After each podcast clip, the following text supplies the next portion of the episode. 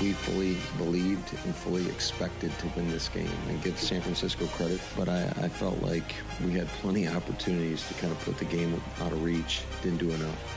This is where Wisconsin gathers to talk sports. Packers, Brewers, Badgers, Bucks. The Wisco Sports Show is on the air. Now, here's your host, Grant Bills.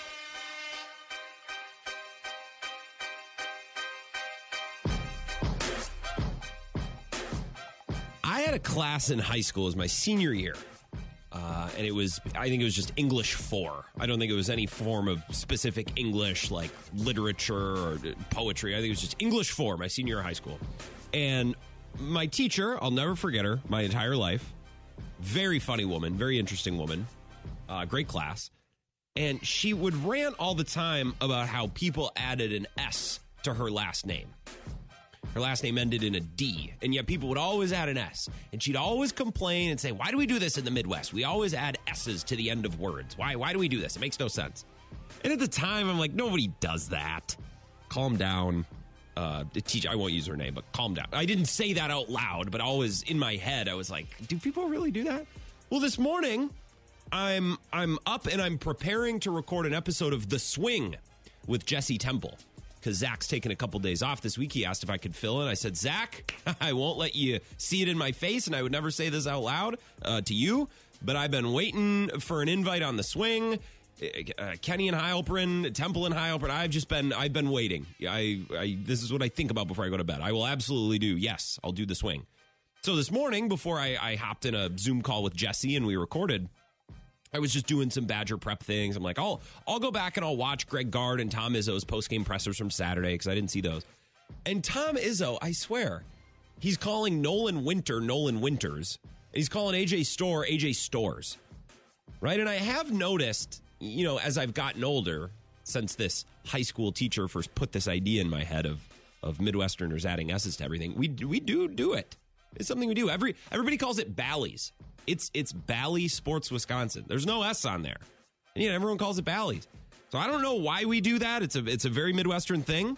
Uh, and I was wrong to doubt my high school teacher that always ranted about it. I don't know why we do this in the Midwest. Tom Izzo, Tom, you coach in the Big Ten. You got nothing but respect for Greg Gard and his program. You just played AJ Storr. You wax poetic in your postgame presser about, oh my God, he can shoot the three. He can beat you off the dribble. He's very athletic. He can always get to his shot. He makes his free throws. He gets to the line. AJ Storrs. Why are we adding? Are we adding S's? Nolan Winters. Why are we? It's it's Nolan Winter. Tom. Maybe if you pay a little closer attention, you wouldn't be getting swept by Wisconsin. Like, are we skipping out on film study? Are we not not reading the scouting reports? What's going on? So we do do this in the Midwest. Years ago, I doubted it, but uh, life experience as you get older, uh, crazy how that happens. Uh, I, that high school teacher should be very vindicated. Not that she needs it, but if I ever bump into her, I'll be like, "Yep, you were right." Uh, I doubted you at the time, but uh, yes, you were very right. This is the Wisco Sports Show. My name is Grant Bilses. No, just Grant Bills. Uh, there's no S on the end of my name either. Curt Hoggs, Curt Hogg from the Journal Sentinel is going to join us at 4:30. I recorded with him about a half hour ago. Just a quick check-in. I have this really bad habit of bringing on guests, and I just I you know I host a show by myself, so anytime I have a guest on, I'm just so tickled to to have another voice, to have an expert, to have somebody else join in on the conversation that I'm often a runaway train with how long I keep guests. 12 minutes, it's a tight 12 with Curt. We talked about the Rhys Hoskins edition, what he heard from Matt Arnold, what he heard from Rhys Hoskins, who had a Zoom call with the media earlier this week. Maybe we'll hear a little bit of that during tonight's show. Who knows? Curt Hogg, you're going to hear that conversation coming up at 4:30. Not sure about Mike Clemens. Uh, unsure. I will send him a text. That can be part of the surprise. We'll we'll learn together at 5:30 whether he uh, he wants to come on maybe talk a little bit about uh, the search for defensive coordinator. The list is getting longer for the Packers. I thought, you know, towards the end of last week, Thursday, Friday, okay, Christian Walker, you know, I, got my arms around this list. And then Baltimore was bounced, and all of a sudden, three or four names off that staff are getting added to the list. So the list for defensive coordinator is getting bigger. Doesn't mean we couldn't get news at any time of who Matt LaFleur is hiring. but I thought that maybe we'd have an answer by yesterday, maybe today. But with Baltimore and, and their coaching staff now being done for the year, Matt LaFleur wanting to interview a couple of those guys, Zach Orr, which is a name a lot of people liked. He's a really respected defensive voice and, and coach that's risen very quickly up the ranks in Baltimore on that staff after his playing career was ended by injury. So maybe, maybe we'll get news. Maybe we'll talk to Mike Clemens about it. I don't know. It's all up in the air for the five o'clock hour. And by the way, Mike Clemens, yes, there is a name. He's not Mike Clemens. There is actually an S on the end of his name. If you want to call and join the show, I'll open up the phone lines in a little bit 608 321 1670. You can always tweet me as well at Wisco Grant. I want to begin the show by shouting out our Milwaukee Bucks.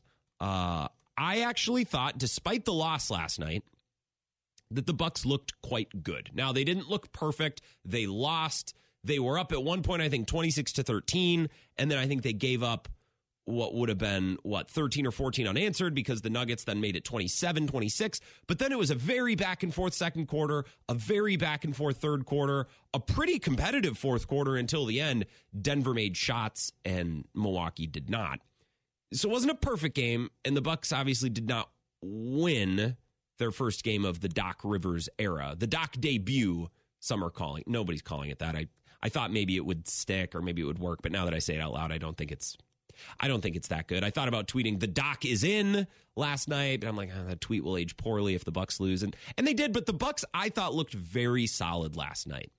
They lose 113 to 107, but watching in the first, the second, the third quarter, and honestly most of the fourth quarter as well, the word that came to mind while watching the Bucks was sturdy. You're like, who's ever referred to a sports team as sturdy?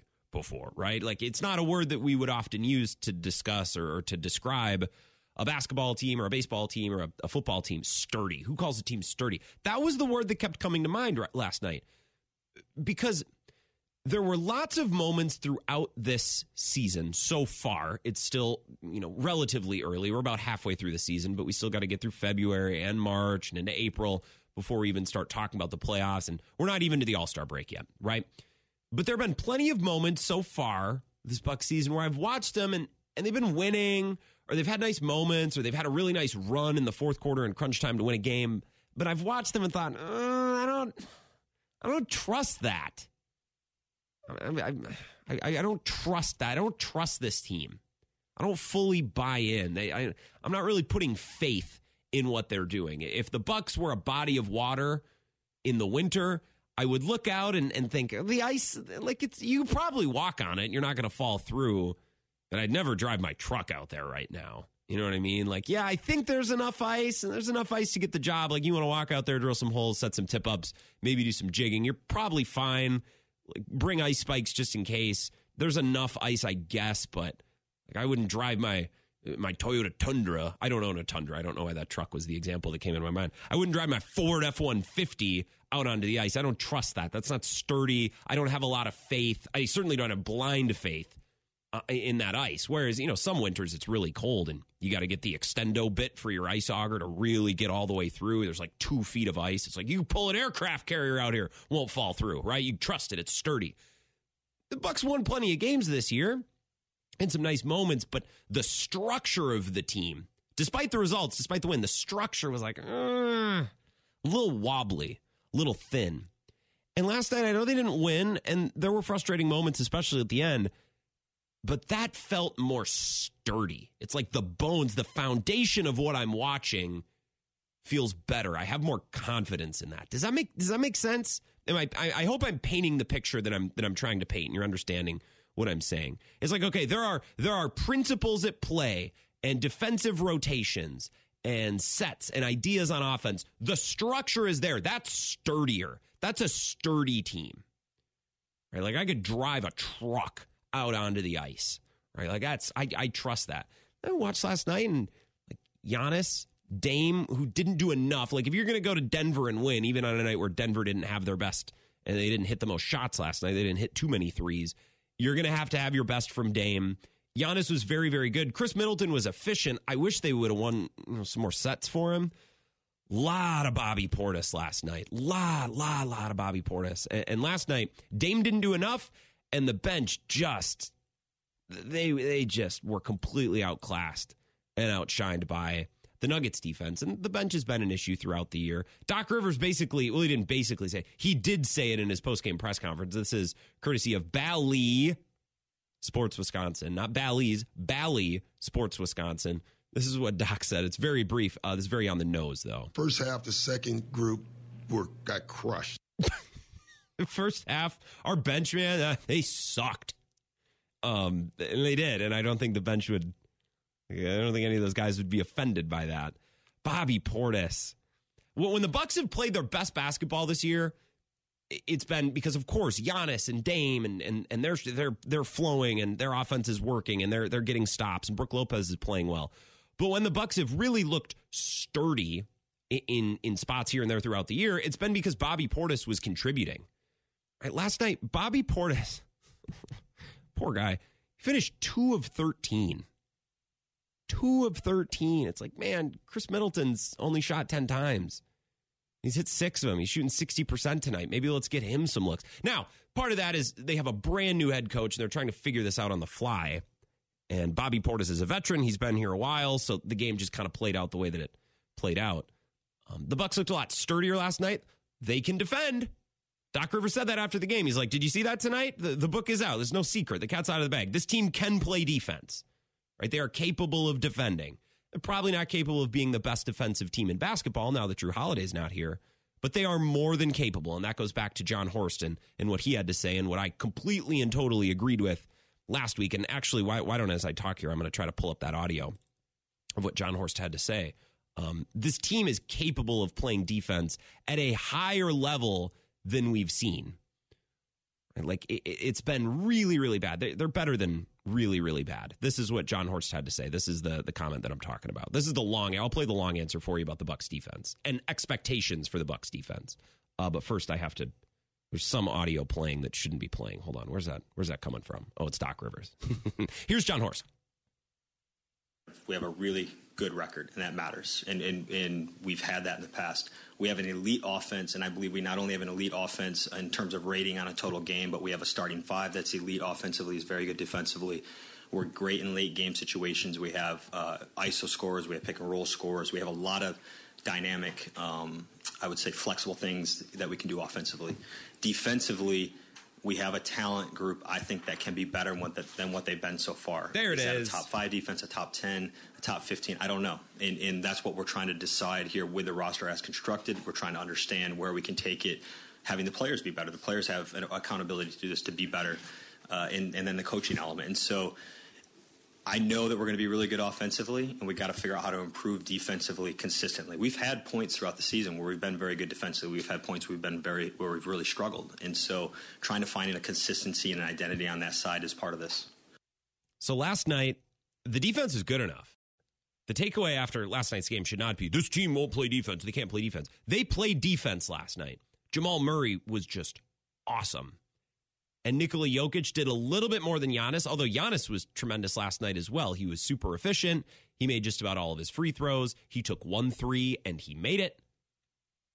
29, 12, four assists, a steal, a block. Giannis was great. Khris Middleton was very, very good. I'd like to siphon a couple, maybe like half, maybe most of those Bobby Portis shots away. Let's take maybe all of those and, and disperse them to Khris Middleton. Khris Middleton took 10 shots last night and was feeling it. He was 6 to 10 uh, with 14 points, but I thought his impact could have been a little bit bigger. Damian Lillard, if you're going to go into Denver, Damian Lillard's going to have to do a little bit better than 5 at 13. Right? And that's just the reality when you're playing the defending champs in their building in the altitude.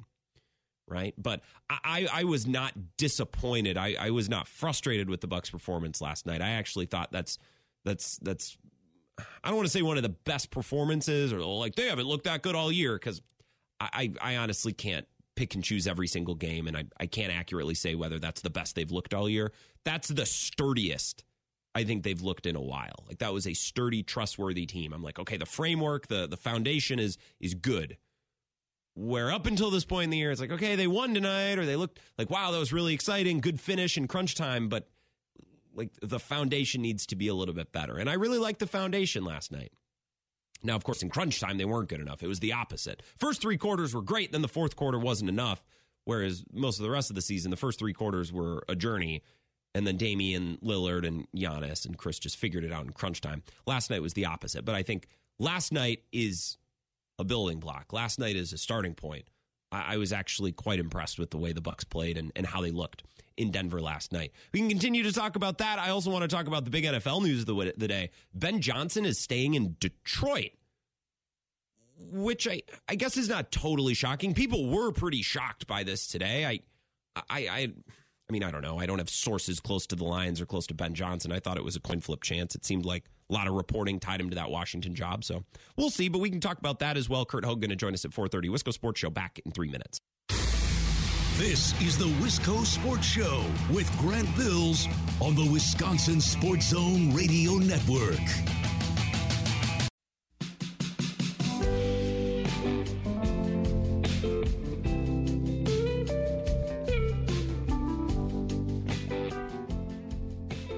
Wisco Sports Show. My name is Grant Bills. I'm on Twitter at Wisco Grant. If you want to tweet along or you know tell me, hey, the show sucks. Hey, right, Twitter. That's the place for it. It's the most negative place in the world. That's why I love it. You can find me at Wisco Grant. You can call the show if you'd like 608 321 1670. We're gonna talk with Curt Hogg coming up in about 10, 15 minutes uh, about Rhys Hoskins joining the Brewers. He was in a media call both with Matt Arnold earlier this week and Rhys Hoskins. Uh, yeah, earlier this week. I know it's only Tuesday.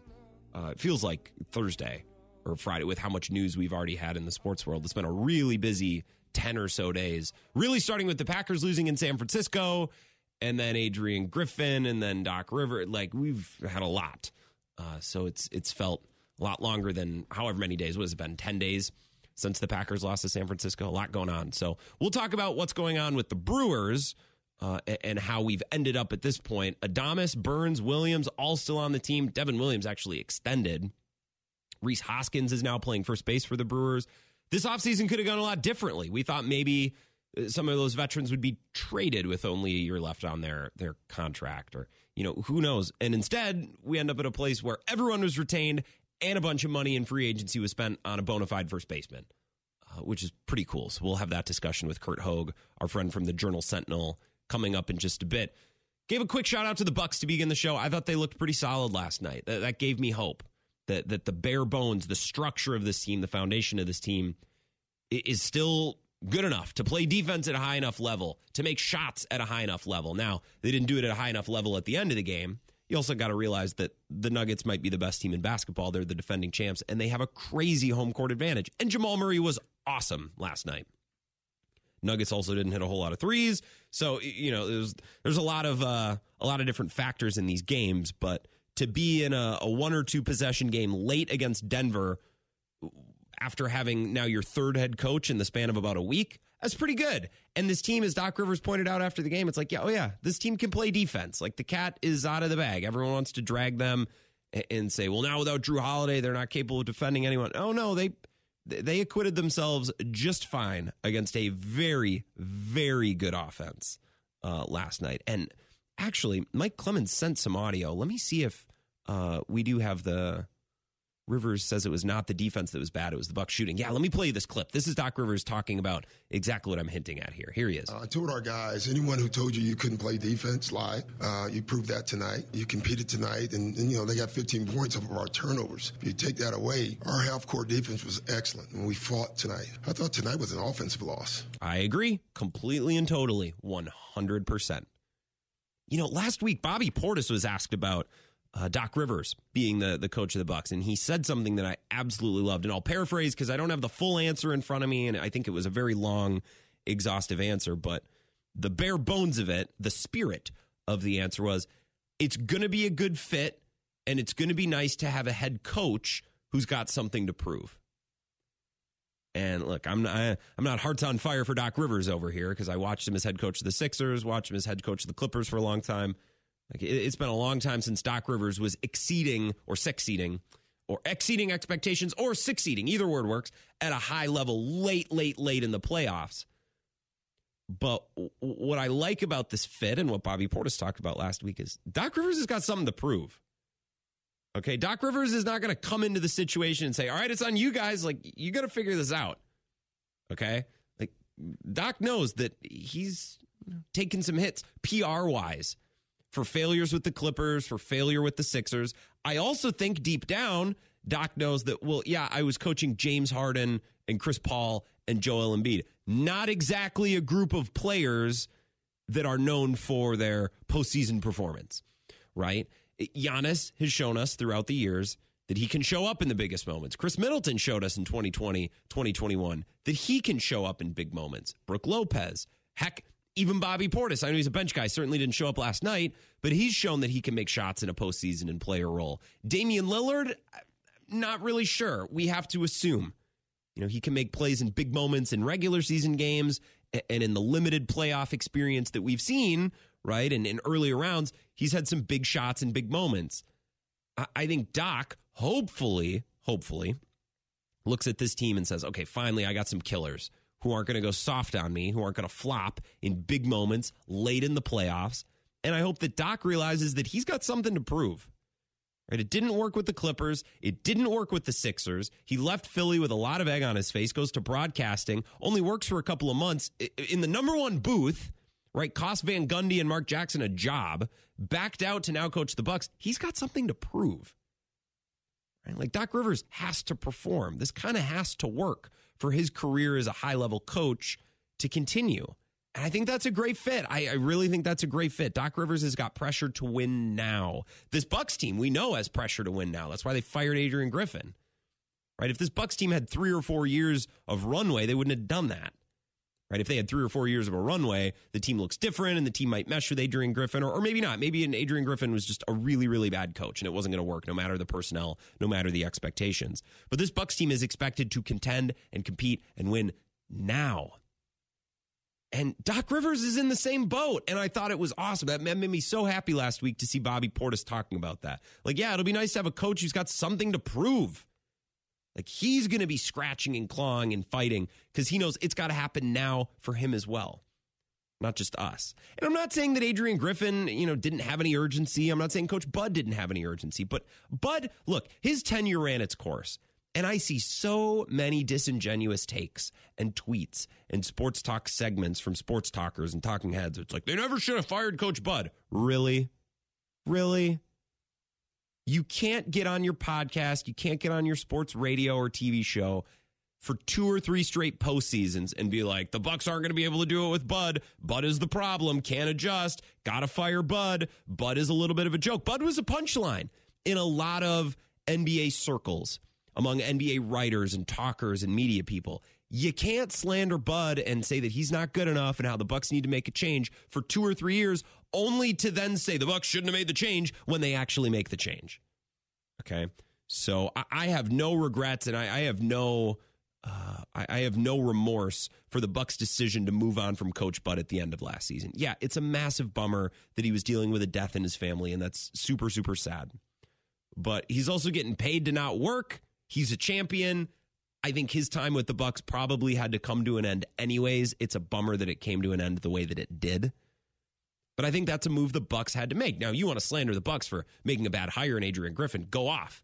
They thought they had something there and and maybe Adrian Griffin maybe maybe Adrian Griffin sold him a bill of goods and the Bucks were completely bamboozled. Maybe Adrian Griffin would have worked a lot better with a Jrue Holiday team than a Damian Lillard team. I, I don't know right? You can criticize the Bucks for that hire because it. I mean, he made it what forty three games. That's that's as bad as it gets. That's like Urban Meyer, except Urban Meyer kicked his kicker and didn't fly home on the team plane because he wanted to. You know, we all know what he was doing. I don't need to say it on the radio. Some club in Columbus or Cincinnati or wherever Cleveland, wherever he was. I don't know. Somewhere in Ohio. He stayed by. Yo, you guys fly back to Florida. I'm going to stay here and you know get some tail. it's like okay. Adrian Griffin had an Urban Meyer esque tenure without the Urban Meyer stuff. Like it's as bad as it gets. So you can slander, you can complain about the Bucks making a bad hire. And I think the Bucks needed to move on. And I think Doc Rivers was the best available coach. I think he's a good fit for this team, given the options and the fact that they need to win now. And Doc kind of has to win now too. I liked what he had to say in the press conference last night. I liked what I saw on the court for the most part. They didn't hit enough clutch shots. I think the game plan maybe got a little off the rails. A lot of Bobby Portis. Way too much Bobby Portis last night. I like Bobby. Think there's a role on the team for him. I, I see in Bucks Twitter there's you know, there's circles of Bucks Twitter that think Bobby should be traded. I, I don't think that that's wise at this moment. I don't really know what they'd get for him. I don't really see how they'd get better. Way too much Bobby Portis last night, and they couldn't hit shots in in crunch time. All right, that's a bummer. But you're also playing in Denver. That's a game that you were really going to struggle to win, anyways. So I'm for the most part pretty happy with the Bucks today. I want to talk coming up towards five o'clock about some NFL things. Ben Johnson staying with the Lions. What does that mean for the Commanders? What does it mean for the Seahawks? What does it mean for the Lions and the rest of the NFC North? Right, coming off of that back-breaking, heartbreaking loss to the Niners. We'll talk about that. I also want to share with you an observation that I made through the first couple rounds of the the postseason. Teams that advanced, teams that won playoff games. You notice a lot of these games came down to red zone execution. I want to talk about that later on in the show. So we'll circle back. We'll talk about the NFL closer to five o'clock. Coming up next, I want to talk Brewers. Our boys in brew. Rhys Hoskins is now one of those boys in brew. We're going to talk to Curt Hogg of the Journal Sentinel next on the Wisco Sports Show. This is the Wisco Sports Show with Grant Bills on the Wisconsin Sports Zone Radio Network.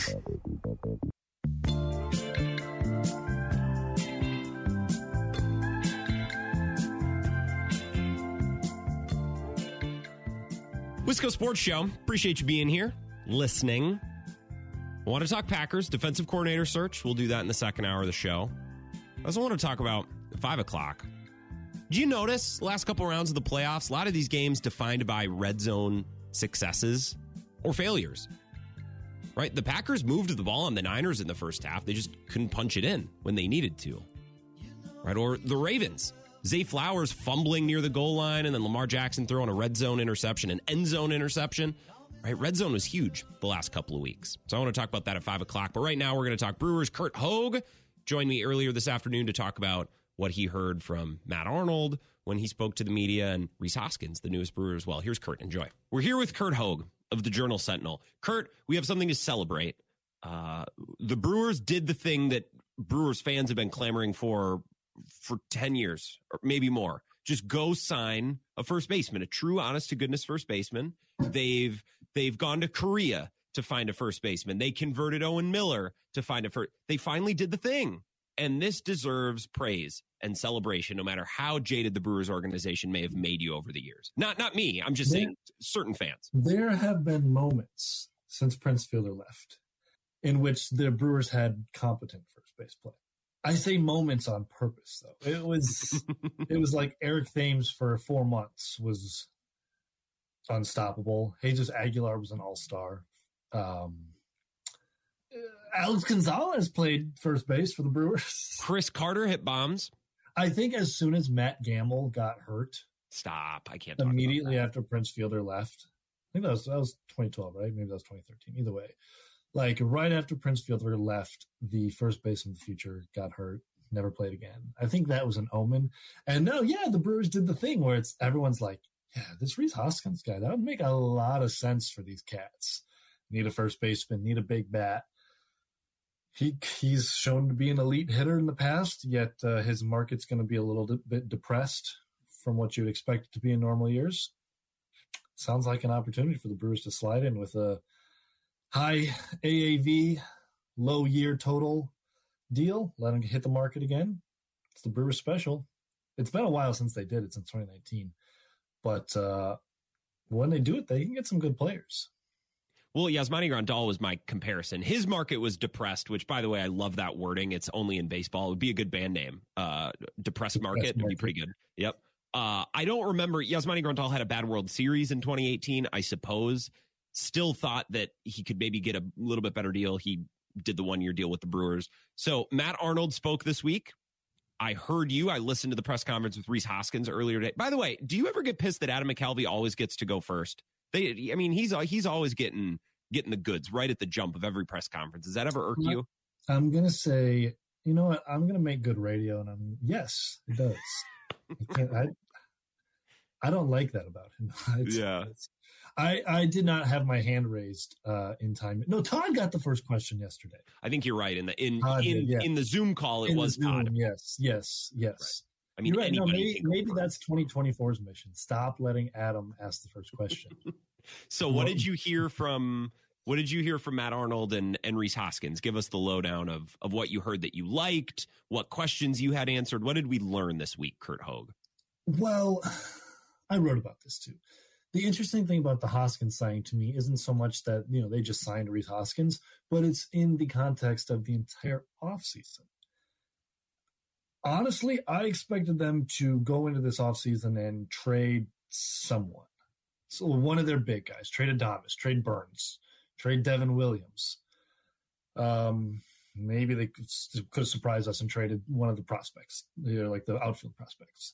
Wiemer, maybe. Wiemer, yeah, one of those guys from depth. They didn't do any of that. I mean, they traded Taylor and they traded Houser and they traded Mark Canha, but I think you can look at all that and be like, that's very understandable trading from depth um, and then replacing it with better players. Cheaper, too. Cheaper, cheaper players. That's yes, important caveat. And it is important caveat because some of that money went to re-signing Rhys Hoskins. Anyway, they didn't do any of that. They added to the team uh, in free agency, spending more money than they have the last what probably two years combined. So all in all, you know, outside of the the manager resetting the managerial market by walking to Chicago, pretty good offseason for the Brewers, uh, in my estimation. So I'm I'm glad that you the context of this offseason and maybe what we expected. And there were reports, and I don't remember who the report originally was, like, no one is off the table for the Brewers this offseason. Everyone. Yeah, the athletic. It was which, Ken Rosenthal, so it's like he's got people telling him which that's this what's going what, what's going to happen. By the way, saying that anyone is on the table at any given time that's not a bad way to operate. Now that doesn't you know. No, I think I yeah I think what, what's overlooked here is that's kind of how it always is with the. Yes, Yes, but exactly. it was it was present like if you're going to make a story about it, I think that then it's being presented as like I'm hearing that the Brewers are likely to do yes. this. Yes, um, we didn't write anything along those lines, but I, I would venture to guess that you know Ken Rosenthal's sources are a little more on the national, like other teams scale, uh, where he's hearing what other teams are having in conversations. Whereas, you know, sure, we're going to be a little more Milwaukee focused, and that was not exactly the message coming from them. But it still would not have been surprising if Devin Williams had been floated for like three top 100 prospects or something. Totally. I, I, I and I'm farther away from the situation than you, obviously, but I, I could see a reasonable off season. Well, I'm in the, I was in the clubhouse once, uh, in Arizona. Uh, that I, I feel like the Brewers went into this offseason just kind of saying, we'll see right? Yeah. And if they got they got offers for Burnes or for Adames that completely blew them away, I I don't doubt that we could be looking at a very different Brewers team right now. I, I don't think the Brewers went into this offseason saying, no, we're going to hold on to everyone or no, we're going to trade everyone. I, I think that they truly thought, as Rosenthal reported, anything or everything is on the table. Let's see what the market is like. And the market was depressed, as Morosi reported for Adames and Burnes, maybe not market. with the depressed market. So instead, we end up here where where the offseason could have gone a different way, we would have ended up in a very different place. And I still think it would have been fine. The mm-hmm. Brewers just wanted to see how the market and everything played out. Yeah, and so this is why the question one question I think I asked yesterday was to Matt Arnold about like this was the, the expectation for a lot of people was you you trade away from 2024 you probably don't win next year but you you know package things better for the future and you didn't do that why did you not do that and you kind of yeah, there was there was sort of sort of an opportunity to say we had no intention of trading any of these guys. We were never going to trade Corbin Burnes. He didn't say that. What he did say was there's a lot of different avenues that an offseason can take, a lot of different paths that it can take. And we want to win now, and we also want to win in the future. And so I think what you're saying is absolutely spot on. That the what was presented to the Brewers was no one was willing to pay the King's ransom that they were asking for Corbin Burnes, and uh, uh, no one was willing to pay the ransom for Willie Adames either. As an aside, like I don't think Willie Adames was ever super likely to get traded because his value is going to be like he's a better player than his value might be on this trade market after the way yes. he hit last year. But it, it did not work out. Uh, no one met their insane asking price for these guys. And like they, the Brewers should go into this offseason demanding a lot for Corbin Burnes. If you're going to trade the best homegrown pitcher since like Teddy Higuera, you should ask for a lot. Mm-hmm. And it just all working out in this way that, hey, we're going to keep all these guys. But then the thing that you have to do on top of that is if you're not going to trade them away, if you're going to say, okay, 2024, we're about to lose all these guys after the year, we got to do something now. Uh, and Rhys Hoskins, Grant, counts as something with a capital S. Yes. Uh, the offseason makes sense. Again, I don't think the Brewers came into the offseason necessarily thinking we're going to keep everyone and then we're going to spend a lot of money on a first baseman. This is the way it worked out right? I think there were a lot of sliding doors in this offseason that yeah. led us to this spot. Yes. I'm very excited that we're in this spot because I like watching a better baseball team, and I'm psyched to watch Rhys Hoskins. And the thing that the things that he was saying in his media availability with you guys, he's like, as a competitor, I'm I'm amped. And as a competitor, I know that this is a place they're competitive and they're pushing to try to make deep postseason runs. This is super exciting. Yeah. As a competitor, I'm amped to get the first question out before Adam to Rhys Hoskins. Uh, uh, after a, after a big game. Adam so. does always like Adam just gets in there. He gets after it. He gets multiple questions too on the Zoom. Well, yeah. The first the first question ritual is always an interesting thing from market to market. In some places it's like the TV person like gets it. Um, and there's like a everyone knows and whether it's written or unwritten agreement that that's what's going to happen. Some places like it's just the veteran person. There's not really a thing in Milwaukee, but um, I just, it's, I guess it's Adam's thing, maybe. I don't know. Interesting. Well, someone's got to do it. I uh, so okay. I, sorry, I don't know if you had a you had a question you wanted to jump to, but you you mentioned something that I wanted to touch on pontificate mm-hmm. very quickly. You mentioned the sliding doors that have led to these events for the Brewers. I I I do not think that the what's the best way to word this?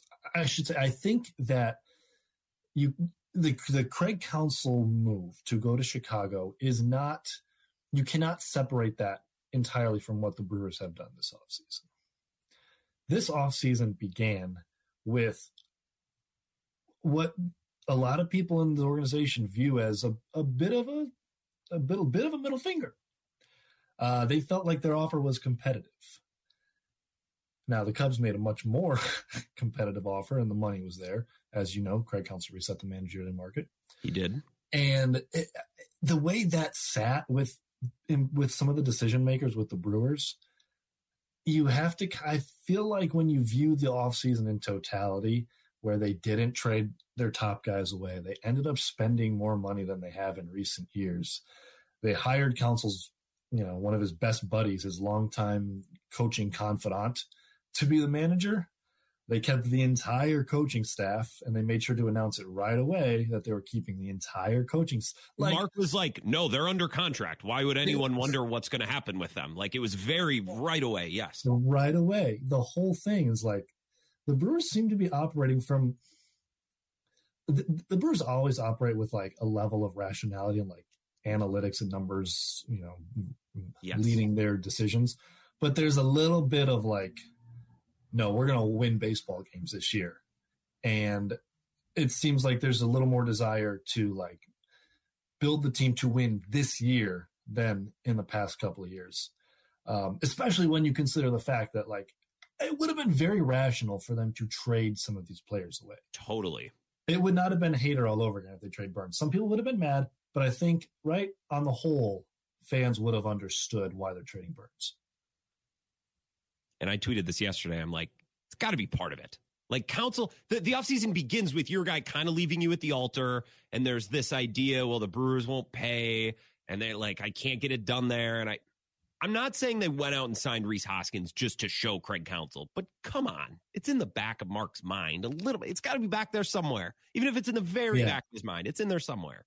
Well, the Cubs also had interest in Rhys Hoskins too. Mm-hmm. So Counsell or no Counsell, that's um that's probably a factor as well and I'll I'll wrap up by saying now I just really need Cody Bellinger to announce that he's signing in Seattle and for Matt Chapman to really anywhere but Chicago. And when those things happen, oh, we're gonna have a party on the Wisco Sports Show. It'll be a party on Chicago radio too. Different kind of party, probably. Probably. Uh, they were promised a lot, and, and they have gotten a little. Well, they got a brand new manager. So, I mean, they won the offseason. They had an opportunity to reset the manager market. Day one of the offseason, they did it. I, I think anything that happens from there on out is is gravy. Successful offseason right from the jump. True. You you don't look convinced. You look skeptical. And that's that's That's fair. That's reasonable. Curt, I appreciate your time. I will see you in Arizona in just a couple weeks. That's right. Excited. That's right. Clubhouse clubhouse attendee grant. Clubhouse attendee. Well, I like seeing a team in its infancy, like getting a real read on them. Yeah, you, you, get you get the you get the smell of what that year is gonna what the the odors waft through yeah. through your yeah. system, and you, you the, get a feel uh, for how that year is gonna go nothing to do with the weather and the fact that it's depressing around. It has nothing to do. I just like seeing the team right away so I can draw my own conclusions before I'm I'm tainted by any outside takes and media. Appreciate you, Curt. Thank you very much. Outstanding question asking. Even if you have to wait until after Adam goes, you do a bang up job in those pressers. All right. Well, we'll I'll take what I get. Thanks, Curt. This is the Wisco Sports Show with Grant Bills on the Wisconsin Sports Zone Radio Network.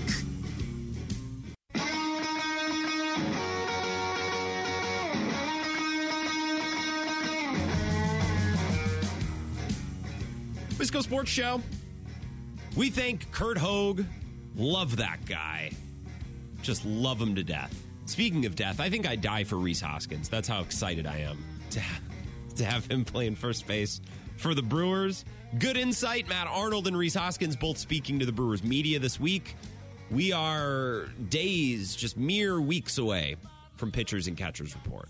Sight. It's going to be a really fun Brewers season. They're bringing the whole band back together and then some we're doing it this year with a real first baseman, and it's actually a little frustrating because Owen Miller was just starting to figure it out over there def- defensively. no, that's and I, I I joke at the expense of Owen Miller, but I shouldn't because he's not a first baseman. I thought after you know a couple games over there, actually made the most of that situation. I shouldn't hold that against Owen Miller. It's not his fault that Rowdy Tellez stunk and Jesse Winker stunk and you know, everyone else who was maybe going to play first base just didn't hack it last year. I actually tip my cap to Owen Miller for holding his own over there at first base. I I'll rescind my joke that that is his is his expense. I'll, I'll pull that back. I want to get into the NFL at five o'clock, including a trend that I noticed in the NFL postseason. I think it's an important one and one that we need to talk about. But first, let's take a call 608 321 1670. Wisco Sports Show. Who's this? Joe and La Crosse. How we doing? Hey, Joe. What's going on? Are you at a daycare? What, what do I hear going on back there? I am at a daycare on the daddy pickup shuffle. So life is good. What's going on, Joe? Oh, not a lot. Was uh, you know I'm a Cubs fan, so I was falling asleep a little there in the last uh, segment. But uh, oh my a couple God. of quick ones for you. I I, I like uh, what you guys are talking about. And something I think with the pack and teams in general that's underrated is signing. You got a young team, signing these guys to a one year or two year deal after the market kind of passes yep. over them, and then you trade them or you hold on to them, and it's just minimal risk. Uh, and then the the real reason I called was you've still got your loop playing on WKTY here, Ash and uh, Goody for not being a UWL alum. And I think he's maybe earned his spot to where we gotta gotta take that one down. He's, that's uh, very that's very true. I think I got to make some new promos. I don't know if this call is going to make it into one of the promos. Doesn't make it a bad call. Uh, I don't know if this one's going to make it in, but I do need to make some new promos. You're absolutely correct. I, I do. Did that put you to sleep as a Cubs fan? Why'd that put you to sleep? Well, mainly just Brewers talking. Uh, I mean, the weather's nice, so we got we got nothing to argue about. But uh, I'm true. talking to Grant on the radio. That's June. She just says hi. Oh, tell June um, hello from all of us. Yeah, Grant says hi. Uh, yeah, no, you know it's it's, it's almost baseball season. The slow draft uh, for fantasy is starting here in uh, a week or so, and that one goes for about six weeks. So catch a couple Brewers sleepers maybe while I'm listening on hold here. You think Christian Yelich is back? Like Cody Bellinger was back last year. Christian Yelich is mostly back. Do you think Yelich is back? I think he's got a shot. Okay, um, he's got a um, shot to be back. I'm going to write that down. A yeah, shot well, to be back. But uh, you know, I think if if the Cubs re-sign a guy like Bellinger, uh, I think it's going to be a tough year. You know, I think I think it'll be a competitive uh, division this year. I think it will be too. The Reds doing a lot of good things. Joe, I'll let you go and attend to your family. Thank you for waiting and, and chiming in. You you are correct. I will update those promos on WKTY and I'll do it just for you. How does that sound? I appreciate that. All right. Have a good night, Joe. Appreciate your call. You too. Thanks, Grant. Yeah, have a good one. Joe and La Crosse listening on WKTY. Joe and June. Uh, what, a, what a nice musical duo that that sounds like it could be. That's a good name. Let's file that away. Maybe you guys can start that band Curt and I were talking about. What what was that name? Depressed Market. Why do we use that term in baseball? Why? Do, where did that start? Where did that come from? Depressed. Well, the market was pretty depressed. Well, it was, and the Brewers are pretty good job uh, identifying guys like that. Yasmani Grandal was that guy back in 2019. I think that was the immediate comp that a lot of us thought of when we saw this Rhys Hoskins deal. It's like, oh, they're just doing the same thing they did with Grandal. Oh, nobody wanted to give you the big deal? Well, we'll give you a lot of money for one or two years. Uh, we can't give you the big deal, but we can let you park it here in Milwaukee, hit a bunch of home runs, win a bunch of games. Uh, it's not super expensive to live here either. You're not going to pay what you'd pay living in LA or somewhere like that. So come park it for a year or two here. Fall in love with the city. We'll fall in love with you, and you know, and then go get a big deal elsewhere if you if if you play well. Right, your reward is getting to getting to leave. I guess when you say that out loud, that's kind of a depressing reality. But the Brewers have no money, so what do you want from me? We're not the Dodgers. We're not the Mets.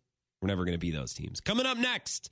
I want to talk about the big NFL news of the day. Ben Johnson is staying with the Detroit Lions, which means that clip from Wolf of Wall Street was everywhere on Twitter today. That's played out, by the way. The I'm not leaving. We it's that movie's been out for a while. We can we can find a new video to play in situations like this. We can do better. We can be better.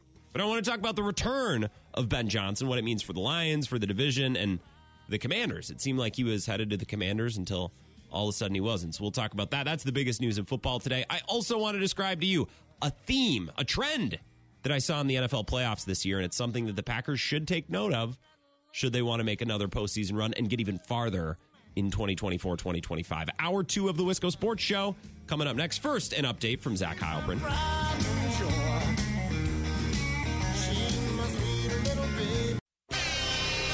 We fully believed and fully expected to win this game and give San Francisco credit, but I, I, felt like we had plenty of opportunities to kind of put the game out of reach. Didn't do enough.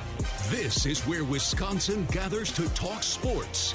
Packers, Brewers, Badgers, Bucks. The Wisco Sports Show is on the air. Now, here's your host, Grant Bills.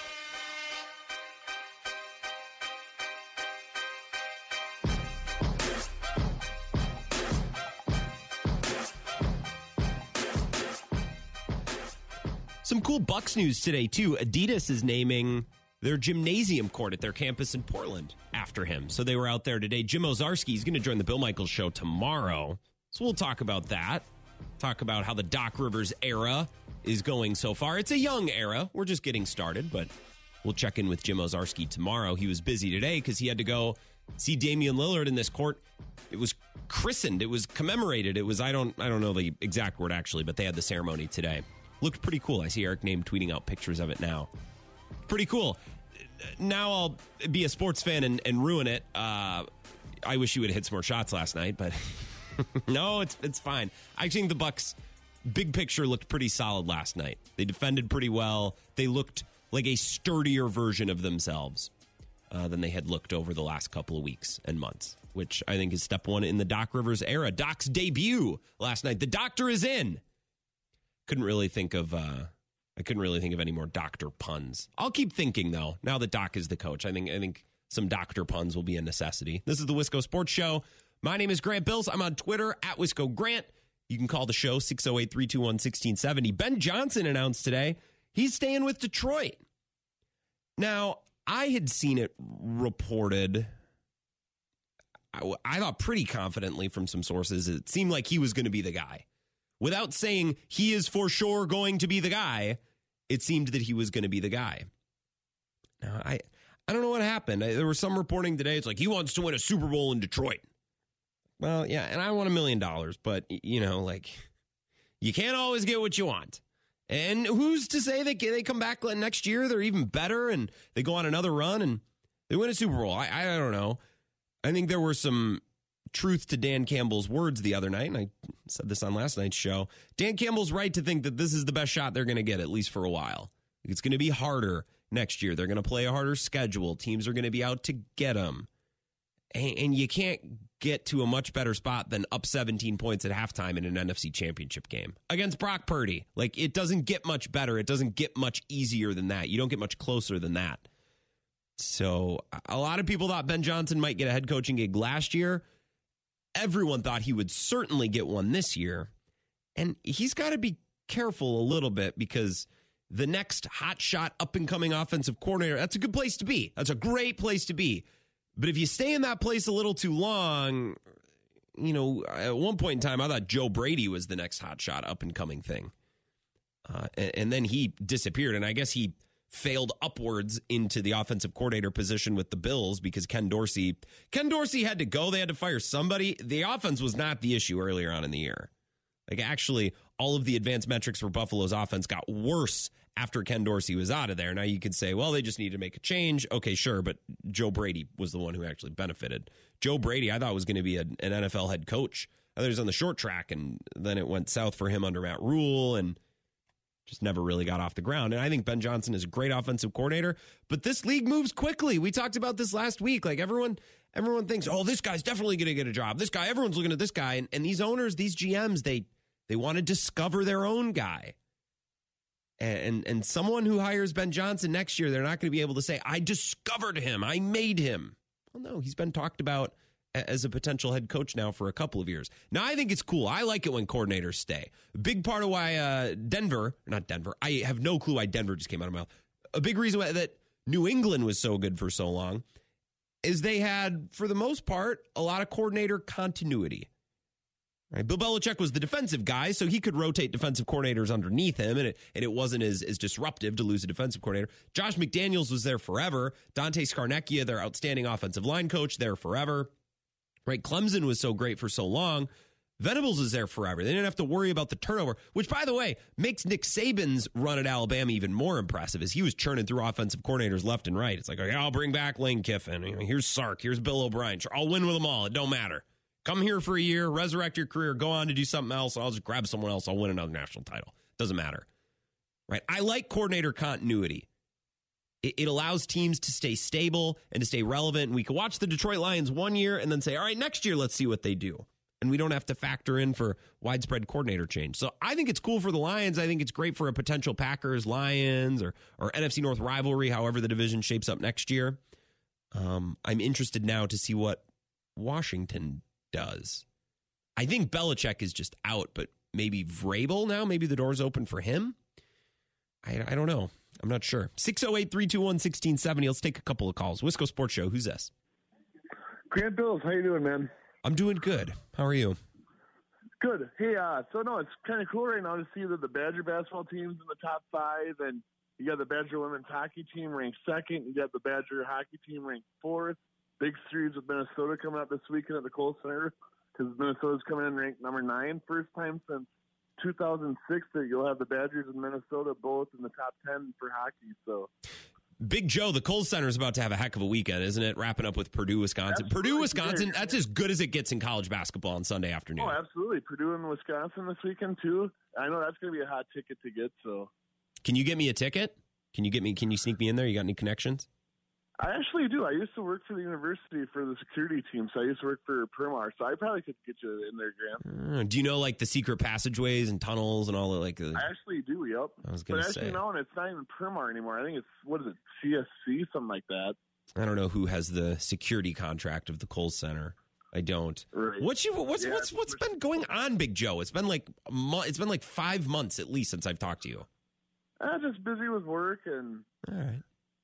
Just you know, finding my life and figuring some things out. And no, I've been good and been getting to some concerts. I got a couple good ones coming up in August. I'm going to see Blink 182. I'm going to see Green Day. That's going to be awesome.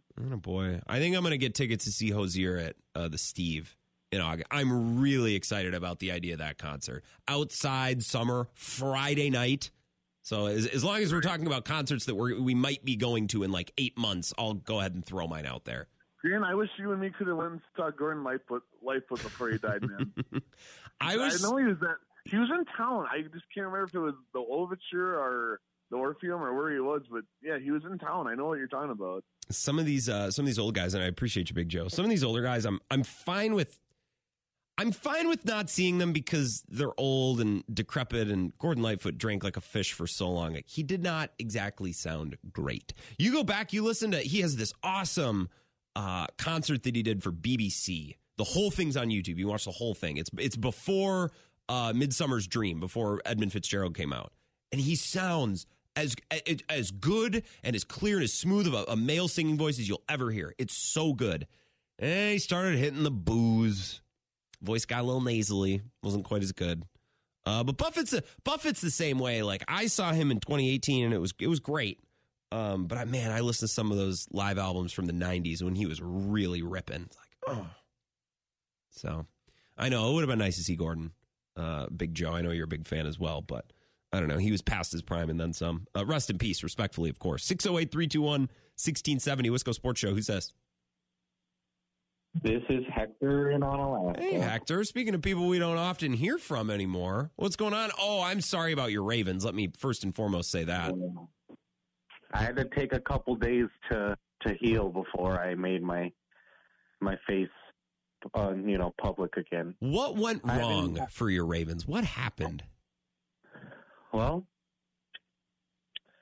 um, I I honestly don't know. I don't want to. I'm not one to blame one specific thing, but man, Lamar choked, and as a avid fan, even through the whole entire offseason with the question marks about him, I never wavered from my love and support for Lamar, and I still don't. But if I had to blame something, it's him. I mean, some of the mistakes that he made, he hasn't he hasn't even made any he, these of these mistakes in the season. So to just kind of fall apart that like that, it was uh, it was sad.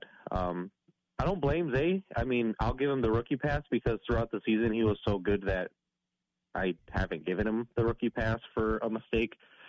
He didn't really. I guess you can't. I wouldn't really even pin it on him. It was a good defensive play. Um, that's true. It was a great Yeah. punch. I mean, it was a great punch. I, I would, Yeah. I would be critical of him with that taunting penalty. Like that was just dumb. yeah. And I, you know, I don't know what the Packers do with their wide receivers. We pull our hair out that they don't draft George Pickens or, you know, I know in a couple years ago, uh, not to just put Andy Herman on blast here, but I'll, I'll use him as an example. I remember he really liked Kadarius Toney. Like Packers fans talked about some of these players and and they go on to just be a little nutty. George Pickens, just a little odd. And I don't think Zay Flowers is is a, a drama queen. Don't get me wrong. I'm not saying that he's he's a head case. But the Packers, they get these guys like Romeo Doubs is a robot, and Jayden Reed. It, it sounds like when you listen to him talk like he's been in the in the league for years.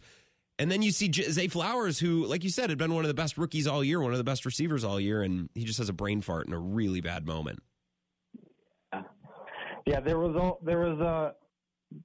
It, it was kind of shocking to me the way that I feel like they let the Chiefs get under their skin because, I mean, we knew that was going to happen, and I feel like it started right before the game with the whole Justin Tucker thing. And he, he of course played it down, but that's Justin Tucker. You know, he's not going to make anything into anything.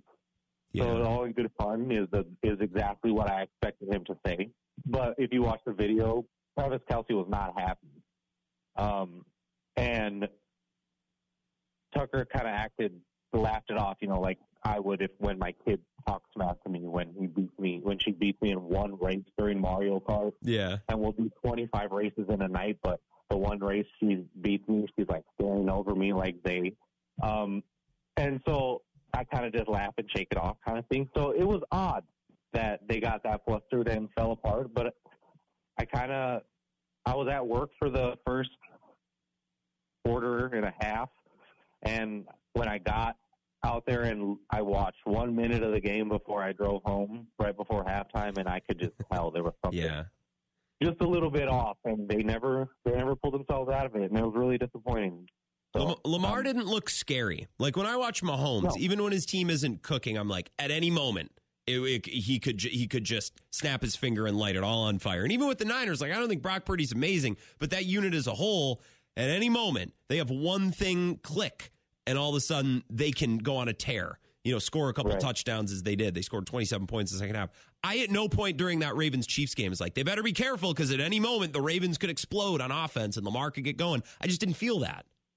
Right, and they did get going. They had a couple drives where they were they were were marching down the field because they were running the ball again. Mhm. And then Lamar just got it in his head that he, you know, I'm down. I need to throw, and he just had to throw, and it was sad. And then they let MVS beat them over the top to Hey. keep the or to end the game. Come on. Hey, MVS has That performed. that MVS so outperformed Davante Adams in the last conference Yeah. championship game they were in together in 2020, 2021. Yeah. Also, last thing, real quick, because I know other callers and whatnot, but um, I'll be real sad if you get Orr from us. He's such a Yeah. good coach, I love that guy. Uh, what he did, what he did with the uh, two linebackers we had this year was phenomenal. Um, in 2000 or last year, just last year, uh, Josh Allen, the outside linebacker in Jacksonville, had his best career year under him. Uh, it, before that, he was with Baltimore for another five years, and we're we've always been a top defense. He's he's a good coach, so I'd be happy because he's still, you know, Packer, so I'd still root for him. But it would be sad to let him go. Yeah. Well, I pre- first of all, I'm going to let you go, Hector. I'm going to keep talking about this, but I appreciate you. Sorry about your Ravens, buddy. Yeah, thanks. What are you going to do? It's a good it's a good lesson in loss, right? And I know, I know you have some you have some beautiful uh, children. I had the privilege to meet Hector actually and introduced me to his kids. A lovely family. It was hopefully I don't know if your kids are sports fans. You're watching the game with them.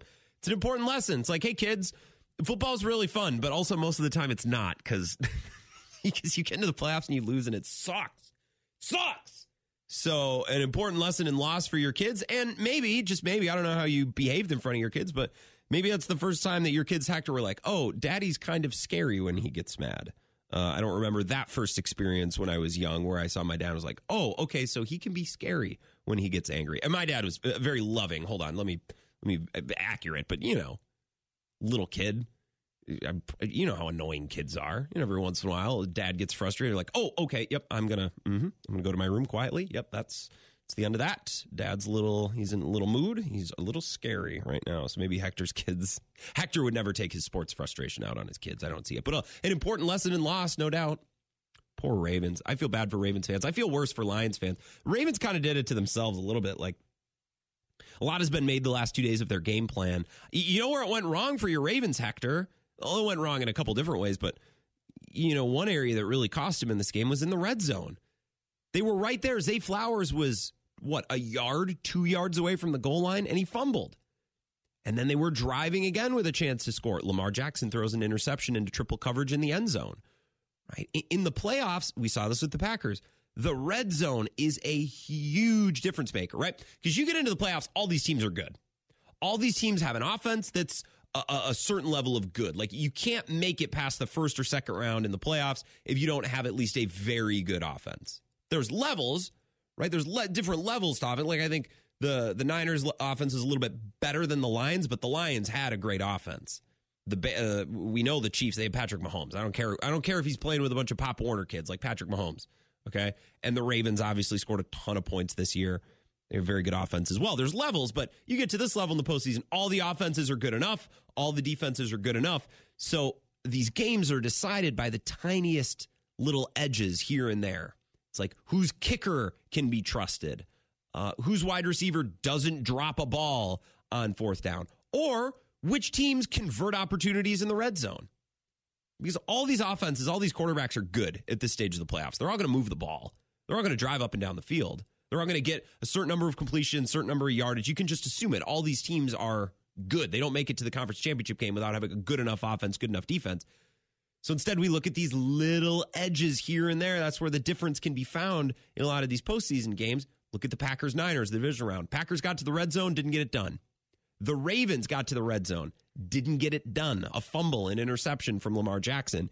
And I think moving forward, you know, I'm I'm gonna I'm gonna think about that. I'm gonna remember that because when Aaron Rodgers was quarterback of the Packers, I don't know that their offense was always the most efficient. I'm on the record. I've been on the record for months and months and months saying Aaron Rodgers made football harder than it needed to be. Aaron Rodgers, I think, sometimes turned down the easy play, turned down the simple play to try to make a big play. And that, you know, there's a give and take there totally.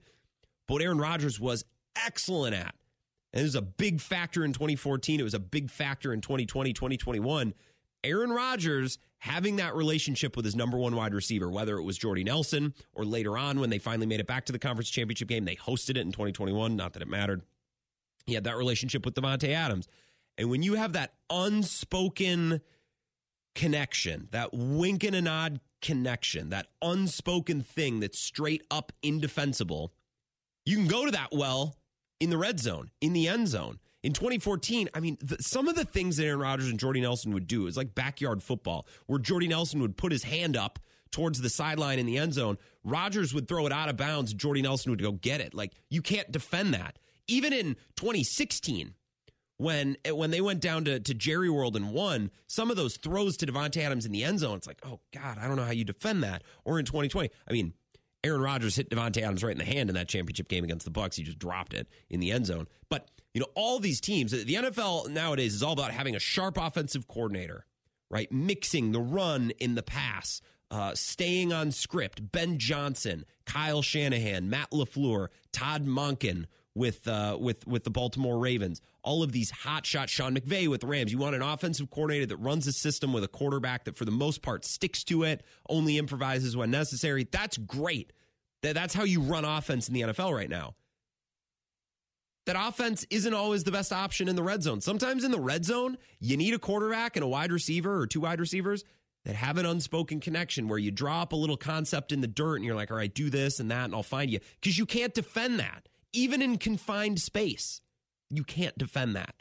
So going into next year, quarterback like Jordan Love on an offense like the Packers, he needs to develop a little bit of that with Romeo Doubs, a little bit of that with Dontayvion Wicks. It's like, yeah, we can scheme up a crosser and a slant, but in this confined space, it's hard to just scheme up open guys in the end zone. So you need a little bit of that wink and a nod, tap of the helmet, wiggle of the hand, hand signal thing. Now that takes time to develop. And I think Packers fans, that's where we, as much shade and as much dirt as we've thrown on Aaron Rodgers this year, need to realize there is a place for some of that in an NFL offense. You want it situationally on third and fourth down and in the red zone. You don't want it every play, but inside the 20s, got to have it crucial downs. Th- those are the types of throws and catches that need to be made by wide receivers and quarterbacks. Mahomes did it, right? Purdy did it a little bit. Jordan Love was a couple throws short. Lamar Jackson, couple throws short. Same with Jared Goff as well. Now, part of that was a drop by Josh Reynolds, but you get the point I'm trying to make, right? The hot shot offensive coordinator marching up and down the field, real efficient. That's great until you're in a confined space and you got to have it.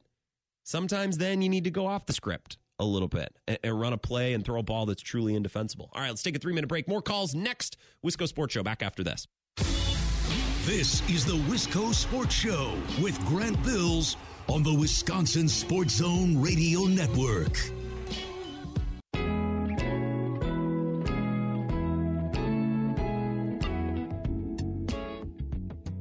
Wisco Sports Show. Mike Clemens will be here he sent me a text, sent me an email. He's coming on. So we're going to talk about Packers defensive coordinator candidates. Maybe look forward to the Super Bowl a little bit, talk about the conference championships. Red zone, big deciding factor in some of these games. So having a sharp offensive minded head coach or offensive coordinator and a quarterback that reads the teleprompter and gets the ball where it's supposed to go and you're layering, building, you know, this play onto this play and that, that's great. But every once in a while in the playoffs, you get down towards the end zone in a confined space, and it's not as simple as scheming someone open. Sometimes you need a quarterback and a wide receiver with the capability to scheme up a little something of their own, a little wink and a nod. You do this, I go there, and and you throw some type of back shoulder thing that we saw Rodgers and Jordy Nelson, Rodgers and Davante Adams. You saw that all the time. You need a little bit of that. Red zone, third down, fourth down, and the Packers, I think, adding that into their offense, a little bit of spice with Jordan Love and some of these wide receivers. That's going to be important next year. Look at the Ravens. They couldn't punch it in. Zay Flowers fumbling. Lamar Jackson thrown into triple coverage. 608 321 1670. We got time for two calls. Then we'll get to Mike Clemens, Wisco Sports Show. Who's this? Ridge Runner Mark. How are we doing, sir? Ridge Runner Mark. I am fantastic this evening. How are you? Good, good. I wanted to build a little bit off of your, your idea of, of being able to, you know, in a confined space, the red zone, to, to draw something up in the dirt with that unspoken connection between the wide receiver and the quarterback. I think that to kind of build on that a little bit, instead of going outside of the playbook, it's trusting that your coach has given you plays that are usable, but maybe understanding and building the experience to say, you know what, my number one read isn't the best one here. It's my second read or it's my third read, and the quarter and the wide receiver being able to recognize that and then being then the communication, and then they're like, okay, I know the first read isn't going to do it because of this is what I'm seeing, and that experience to say, okay, within the play, this is what I know is going to work, so we're going to go. That's what's going to happen, and then making that happen, as opposed to always wanting to to do the draw the play up on the dirt, which will have its uses, but frankly, that's probably not something we're going to see for a few more years because I think a lot of that is experience. It's not necessarily having that talent so much as Rodgers been there, done that. a lot of his original offense, I think, did a ton of back shoulder throws, and he saw how good that was, and he knew how to exploit that. Sure. And we might see that Love's going to see something different within the scheme of what LaFleur is doing, and he's going to be able to riff off of that. So it's still within the confines of the playbook, but it maybe it's something different than drawing it up in the dirt. It's you know it's the second read. I know with this play, the second read is going to be better in Sure. confined space. Sure. Does that make sense? So recognizing nuances, because I, I think so many of these uh, these successful plays over the last couple of weeks, you're just like, how did this guy get so open? Right. And maybe that's the first read, or, or maybe maybe that was Jordan Love recognizing, like, okay, I'm gonna hold on on my first read because I think this guy might might come wide open down the field. Like, who knows? I, I think you are correct, Mark, in that it's it's maybe not drawing up something in the play, but it's understanding all of these plays on a deeper level to really best push and pull levers and push the buttons of the opposing defense to punch it in, even in a confined space like the red zone. And we do also have to recognize, I think, as well, this year, the success Jordan Love had was because he was new. Defenses didn't know how he was going to look at things. They were used to Rodgers kind of morphing LaFleur's uh, playbook, and they didn't know how to react because they were seeing a different quarterback, a different different plays, and that was where a lot of these guys were getting wide open. And also maybe they didn't. They're like, oh, it's a rookie wide receiver. He doesn't know what he's doing. Hold he's ten yards passing. Yeah. That that kind of could have been a lot of it as well. So as as Jordan Love matures, we're going to see him doing similar things to Rodgers. It's just going to look different because he's going to have the experience, and it's going to be a different foundation that he's built off. Well, he's a different quarterback, right? He throws oh, differently. He thinks differently. He behaves. To, you know, I, I know we want to compare him to Rodgers. Oh, this is more Favre. Well, he's neither. He's Jordan Love. He's his own guy. And that's part of the fun. It's like, let's see what this guy's got up his sleeve. That's that's what's nice about a Packers fan is we just assume he's good, and and all that's left to find out is uh, what style of good is he? Like, is he just very good? Is he going to be a Hall of Famer? We know we got our franchise guy. That that was only in question for a couple weeks in October. How, how good do we have it? Right, exactly. It's just it's going to be fun watching him become his own quarterback. You're still going to have the foundation, the the throw off the back foot. How does he do that? Because it's a mechanics thing that Favre had, that now Rodgers had, and then Love picked it up. I mean, it, it's hard not to see that and say, "Oh, that that's that's what they do." Um, but yeah, he's going to do things differently, and he's going to be more successful in different ways. Um, and I think his accuracy has improved as well. Um, well, as far as the long ball goes. Yeah. Um, so yeah, it's going to be fun to watch. I think so too. I'm excited. I appreciate your Ridge Runner, Mark. Enjoy uh, the evening up on the Ridge, wherever that is. Yep, take it easy, man. Yeah, have a, have a good one, Mark. Thanks for listening. WK2I in La Crosse. Mike Clemens momentarily will be joining us. Talk about some of these defensive coordinator candidates and what comes next for the Packers. Maybe react to the conference championship games as well. Mike Clemens joins us next on the Bill Michaels Show. We're back. The Bill Michaels Show. The Wisco Sports Show. It's the second time I've done that in like a week. We're back in five minutes. This is the Wisco Sports Show with Grant Bills on the Wisconsin Sports Zone Radio Network.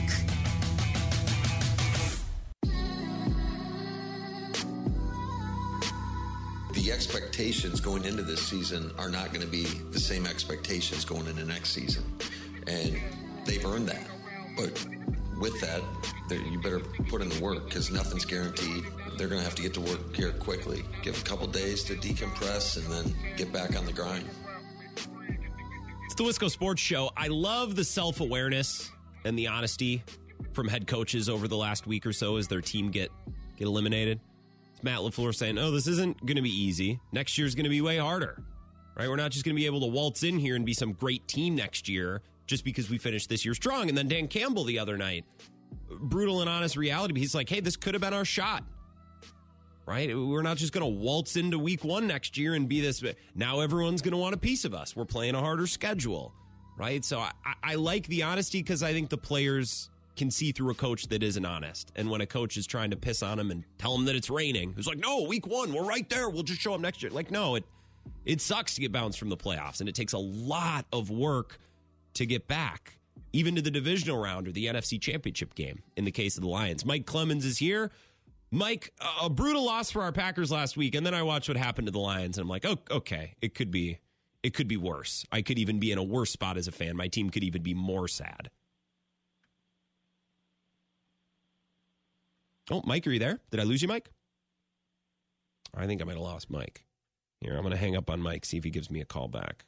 Send him a quick text. That was a really good setup, too. I'm at two. uh, this is the wait. Try this one, Mike. I, am This is terrible radio. I'm texting on the air. Uh, I suppose I could call him back. That was a good setup too. I thought about that for like two minutes when we were on the air. Or try 608 321 1670. Try one of those. It was a good setup. Damn it. I do love self aware coaches. Don't you love a self aware boss? Uh, a self aware parent? They're not going to feed you some line of crap. Right? A, a self aware boss that'll tell you like it is. I hope this is Mike. Otherwise, otherwise this segment's really going to go south. Hey, Mike, is this you? Yeah, it is. Awesome. Well, first of all, great bumper. Loved that cut from Matt LaFleur. I was comparing it a little bit to what Dan Campbell had to say after their loss. It's like this isn't easy. You get it you get this far, you don't just turn around and, and show up week one next year and, and pick up in the same place. It's really, really hard. No, uh, and you know, don't think you've got a four month vacation. You're going to have to work hard. We got that close, but you know, we're a solid team. Can you hear me right now? Yeah, I can hear you. Okay, you okay. sound great. All right, because because in in my feedback here, uh, it, it interrupts from time to time on this landline I've got. Oh, you sound uh, good. Anyway, uh, yeah, I uh, you know I think that was a strong message for him to say. Look, you guys are you know entering a Super Bowl window, and you know next time uh, we're going to get close to a shot. You beat, and I was almost thinking if the uh, playoffs had gone a certain way over the weekend, uh, you could have said if you were playing the Lions and the Chiefs in the Super Bowl, the Packers could say, "Hey, we beat both of those teams this year. They're in the Super Bowl now." Yeah, that, that would have been amazing. Yeah, one of those so, games in Detroit. They went to Detroit in a huge spot on Thanksgiving and beat them too. Yeah, they could hang. They did. So one of the things I thought was interesting to talk about right now is like, all right, how are they coming along on defensive coordinator? Mm-hmm. And there's been you know little stories that trickle out here and there. Nothing really uh, blurring. There's you know it's pretty quiet. There's not a lot of leaks coming out of 1265. But the list that they've talked to so far is Christian Parker, uh, this is a guy who was actually a defensive quality coach LaFleur's first year in Green Bay when Mike Pettine was still the defensive coordinator. And that's typically a, a young guy who's, you know, I mean, making normal wages and there to observe and there to there to run numbers and cut tape and yeah. you know, kind of a gopher, but to be around an NFL team and just see what it's like. And um, this guy must be really smart and impress people. He was briefly a player then he um, he got started as a graduate assistant at Virginia State, Norfolk State, uh, one year as a defensive analyst for Notre Dame, then Texas A&M the next year. I mean, he's going up the ladder. He got that internship, if you will, for two seasons in Green Bay, and I don't know much about the guy because we never talk to them. They don't they don't come to us. They don't have press conferences. They're not really made available. You know, they're just part of staff that's upstairs, and sure. you know they're down on the field on on practice day. So, um, you know, it's kind of a surprise. Like, who's this guy? Oh, yeah, that's right. He was. You just pretty much know him from the guide and and seen him on the field. So now he's been the defensive back for the Denver Broncos, and must just have a, a, a tremendous knack for, uh, you know, what he's been doing with that secondary, with given the players he had to work with. 32 years old and he interviewed. He's also had other interviews around the league. Then the rest of the list is Aden Durde, who's a 44 years old. He's a defensive line coach, former player for the Cowboys. Mm-hmm. Interesting. Right after you beat them, you you want to talk to their defensive line coach. Dennard Wilson uh, is uh, with the Ravens, a defensive back coach. He's just he's 41. Zach Orr, Zachary Orr, he's also with the Ravens, an inside linebacker coach. And you know the Ravens and you know a couple of other teams.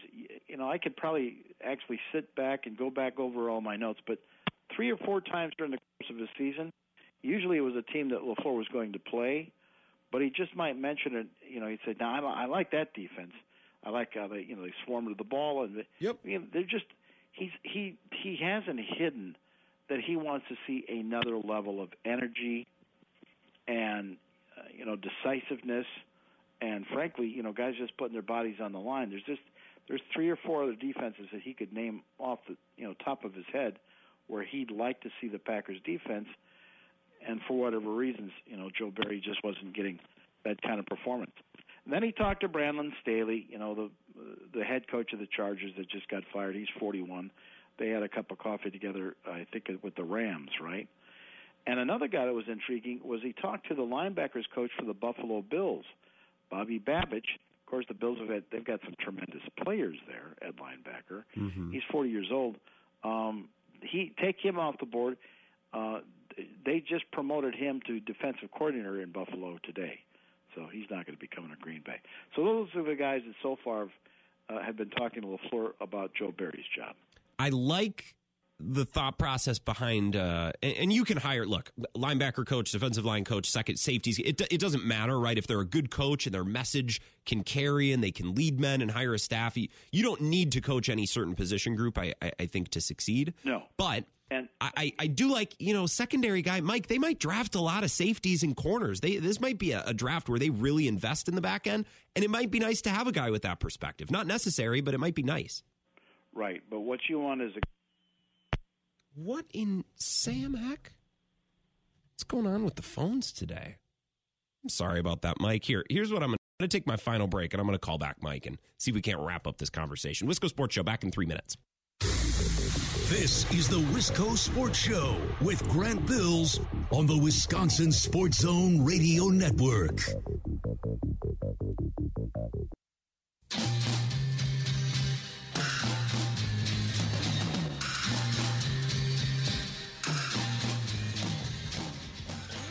Sports Show. We're wrapping things up. We got Mike Clemens here. We are working hard. We are earning our time with Mike Clemens, pushing through uh, some bugs in the phone system. Mike, right before we dropped off and before we took that last break, just talking a little bit about how some of these guys have a focus in coaching defensive backs. And maybe that might be nice given the Packers maybe are fixing to draft, I think, some corners and safeties with all of those extra picks in the second, third, fourth round this year.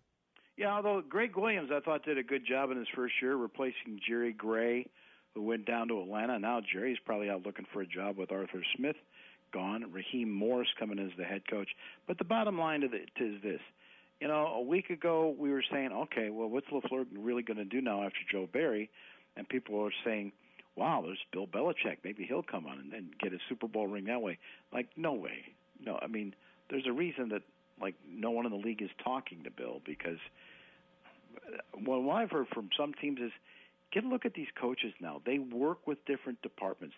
There was even the GM in the uh, what was it the Titans who said, you know what, we need to tear down the silos, which is exactly what Mark Murphy said five years ago. Yep.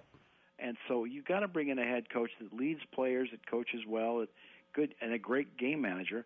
But it, you can't just say it's for me to know and you to find out. That those days are gone for Pete Carroll and and Bill Belichick. You know, they need someone that works with the other departments, talks to the owners, and explains what's going on. That's what these teams are looking for. So that just shows our prediction. Like, no, Lafleur's going to hire a guy like himself, a guy that's fast, making the fast track up the ranks, wants to call a defensive coordinator job for two or three years, maybe get a Super Bowl ring or two, and then go get his own head coaching job. And I think that's the smart way for Lafleur to go. That'd be choice. I like the idea of bringing in coaches that are fighting their way up the ladder, not coaches that have kind of topped out and are now looking to fall backwards. Like I don't need Ron Rivera, uh, you no. know, former head coaches that are now looking to settle in. I want a guy who's looking to climb, who's motivated, who's hungry. Right. Yeah, I would be surprised if that would be the choice, you know, for Green Bay. Same. Yeah. So um, the Pro Bowl announcements today. Uh, you know, a lot of players that uh, were named to the Pro Bowl are actually going to be in the Super Bowl. Uh, C.J. Stroud is going to be in there at quarterback. I saw, thought I saw in the crawl Jalen Hurts uh, from the Eagles could be, play some quarterback in the flag. I don't even know what that format. I haven't seen that yet. yeah, I'm I'm I'm not interested. We're That's busy fine. at the Super Bowl. I'll, you know, I'll give it a look at some point. But anyway, um, Kenny Clark gets the phone call today, and he's named to the Pro Bowl. Of course, that that uh, triggers an alarm on his contract. He gets a little bonus out of that. He's going to replace Javon Hargrave, defensive lineman for the 49ers, who's going to be playing in the game. So Kenny gets to go. And I, I, I, I, I picked this up. We're in the locker room. They've lost to the 49ers. It's interesting, by the way, about the, how the 49ers struggled for three quarters against the Packers and then pulled out a win. Struggled for three quarters or at least the first half against the Lions and then came roaring back with 27 un- unanswered. Um, and I talked to Kenny about uh, about that fact and you know how that game slipped away for the Packers in San Francisco. Through three quarters, it looked like Purdy was actually struggling in his throwing game. Like he was, you guys took him out of rhythm. Did you sense that? Are there things you did to make that happen? Yeah, I feel like we, we did that pretty much the whole game. Uh, last what six minutes of the game. Um, I don't know. I don't know what happened, but uh, just it's tough. It's tough. I feel like for the majority of the game, we we definitely um, you know played a, a, really good defensive game. Um, you know, gave up some explosives. Uh, you know, but for the most part, I feel like we, we, definitely played uh, a solid game. Well, and the Lions would say the same thing, Mike. They kept that offense in check for the first half and, and for portions of the third quarter. The problem is, like, you, you can't bet on any defense, especially the Packers and the Lions, who are average to maybe a little bit above average at best. You can't expect that defense to hold down this Niners offense for a whole game. The offenses, in my opinion, with the Lions and the Packers just didn't do enough. No, and and also for the Lions, you know, they had a fumble, uh, they had some bad penalties called against them, and their head coach should kicked a field goal instead of going for it on fourth and three. And, yeah, you know that cost them the game.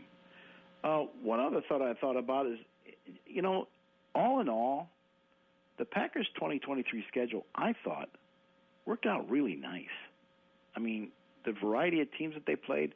There's not many other teams that I would have liked to have seen. Some of the other teams that, that they didn't play this year, it's like, well, they didn't have a quarterback this year anyway. Went down with an injury or something like that. Mm-hmm. But just the way it was spaced out and everything, I thought that the league. I mean, they don't do it this way. They do it for ratings. They they they put together those schedules for what's going to get us the most ratings.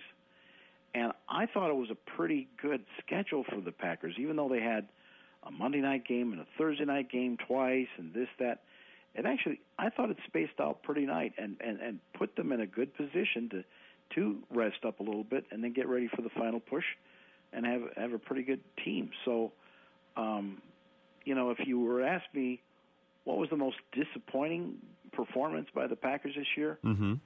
it's a toss up between Monday Night Football and the Raiders, but I'm going to go with um, the game against the Falcons and Arthur Smith. Really? Yeah, I, I, they should have had that game.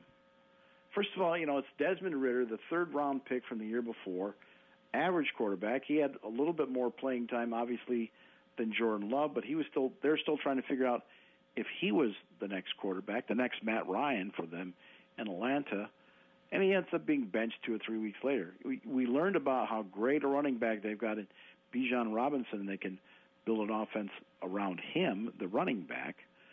But um, I I thought that the Packers should have played better or, or scored more in the first half, and then and actually they had I believe they had a the early lead in that game, but uh, to to have the ball in your hand and to throw five incompletions back to back at the end of the game mm-hmm. and end up losing that one. I thought that was the most frustrating loss of the season for the Packers.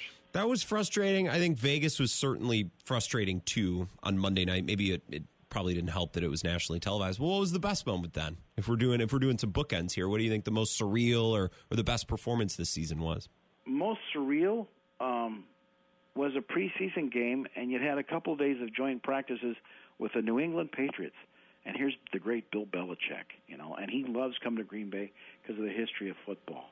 And they got this preseason game going on, and we're about 10 minutes left in the game in the fourth quarter and a, a, a defensive back, a rookie named Isaiah Bolden, he gets hit in the in the head by friendly fire, and he's out. He's gone, and they have to take him off with the backboard and slowly take him away direct to the hospital. And Belichick stands on the field and says, "Lafleur, you know I've seen enough here. You know, let's just let's call, call the league. Let's let's just end it right here, should we?" Yeah. And Lafleur's like, "Okay, yeah, all right. If, if you want to, sure."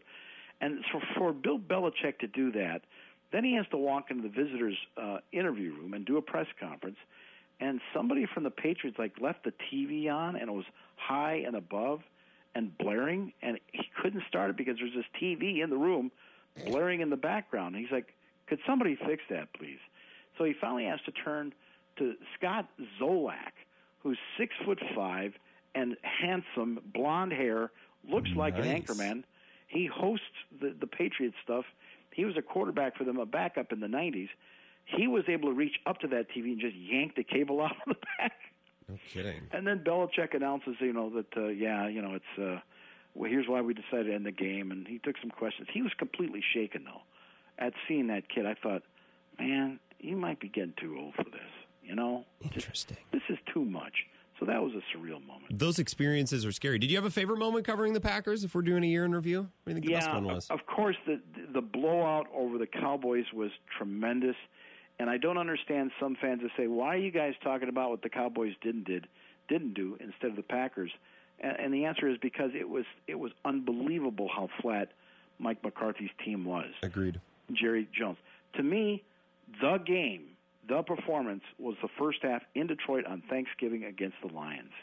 And oh. even though the Lions are not, you know, a, a, a top three, four team or something, they're kind of a Cinderella team, but they've been building for three years. But to punch them in the mouth and to come up with a game plan that made them look that bad and to catch them flat as well on Thanksgiving. But that's when th- those were the first times you were seeing these plays to Love and his receivers, where you turn to other people in the press box and say, "What was that?" It's working. Yeah, look We at have- this. We've never seen anything like that on the practice field in game. What what is this? What did they? What kind of a drug did they take? It was almost like a Disney movie, you know, like Yeah. crazy stuff going on. And but that, you know, we've talked about how Love did pretty good in the loss against the Steelers, but that was like, wow, look how good they can be against a team that had just beat them a few weeks before. It was really fun to see him put it all together. I am excited to travel the world, or at least travel to Las Vegas with you, Mike, this upcoming weekend, and you can show me the ropes and teach me a thing or two about being a real time uh, I'll have follower an of update, football. I'll- and I'll have an update for you at this time at 5:30 Thursday because Brian Gutekunst just announced he's going to hold a press conference Thursday at noon. That's right, and we can look forward to that. I appreciate that, Mike. We'll talk on Thursday.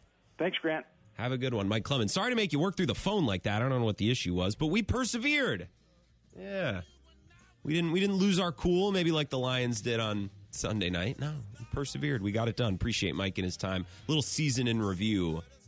Tomorrow, I don't know what we're going to talk about tomorrow. Badgers basketball, haven't talked about them. Oh, by the way, go listen to The Swing. I did this week's episode with Jesse Temple, recorded this morning. Really good stuff from Jesse about this team. A huge weekend coming up for Wisconsin. So tomorrow, we'll talk more NFL. feel like we should probably start to talk about the Super Bowl. Have an awesome night. Talk to you tomorrow at 4. Thanks for listening.